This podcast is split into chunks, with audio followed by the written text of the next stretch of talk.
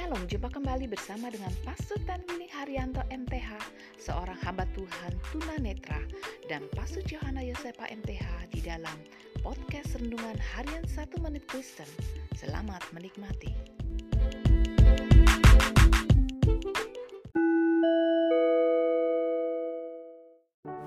Shalom saudara yang berharga di mata Tuhan, senang dapat jumpa dengan saudara. Hari ini Allah mau menasehati kita untuk terus melakukan apa yang benar. Untuk menutupi kejahatan yang dilakukan. Anaknya anak Yakub menipu bapak mereka dengan membawa berita bahwa Yusuf telah mati. Yakub sendiri telah menipu banyak kali, termasuk kepada Ishak bapaknya. Sekarang meskipun diberkati Allah, Yakub masih harus menghadapi akibat dari dosa-dosa Allah tidak segera menghukum Yakub atas penipuan yang dilakukannya, tetapi akibatnya datang kemudian dan tetap tinggal dalam sisa hidupnya.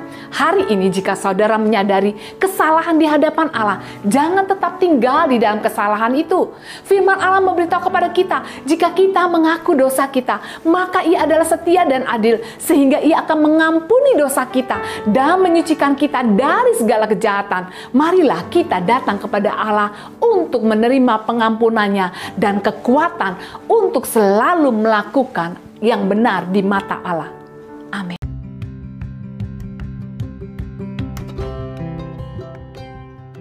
Terima kasih saudara telah mengikuti podcast Renungan Harian 1 Menit Kristen. Sampai jumpa pada episode berikutnya. Tuhan Yesus memberkati.